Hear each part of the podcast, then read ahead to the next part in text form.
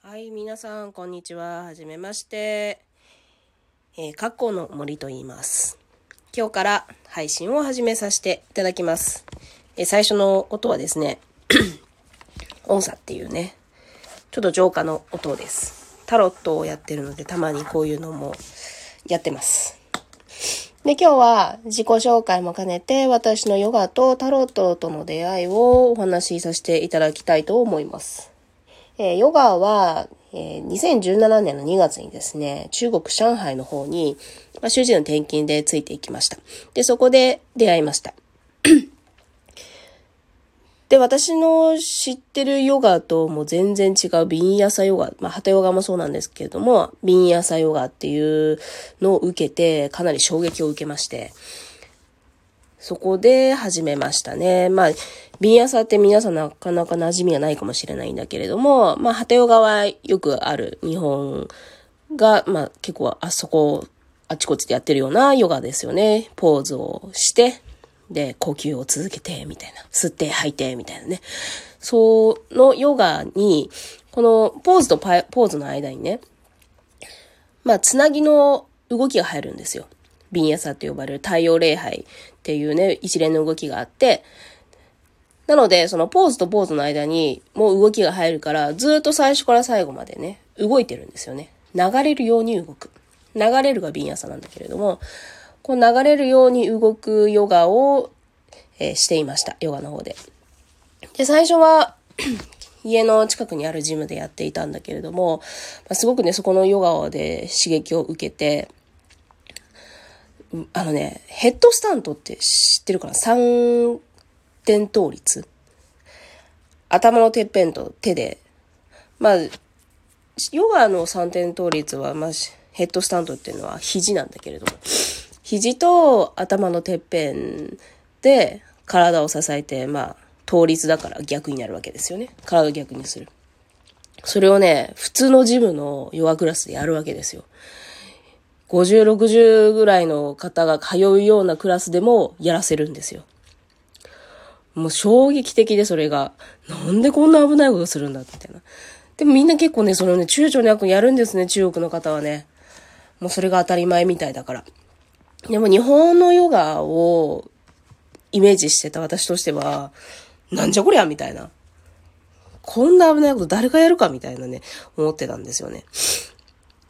でもね、その2月、2017年2月に上海行って、で、5月ぐらいにヨガを始めたんだけれども、続けていくと、体の変化がすごくね、実感できたんです。あれこのポーズ、この間できなかったのに今日できてるみたいな。最初の頃は週3で通ってたので、まあ週3もやればだいぶ体の変化ってすごくね、体感としてあるんだけれども、そうすると、次第と、あ、ヘッドスタントやりたいかもっていう欲求がね、出てくるの。もっともっと進化したいみたいな。この体をもっと変えたいみたいな。あの人のポーズできるようになりたいみたいなね。この欲求がすごく湧いてきて、まあそっから一気にドハマりですね、ヨガは。で、じゃあなぜこのヨガの資格を取ったかっていうと、まあ31、2の時期、ちょうどこの人生について考える時期で、まあ、仕事をしてなかったので、結婚してしばらくして仕事を辞めちゃって、まあ、転勤だったので、なかなか一箇所に留まって仕事を続けるのが私も難しくて、で、本当に普通の専業主婦として子供を二人も産んで、まあ、本当にね、主人の稼ぎに、えーまあ、依存してたわけですよね。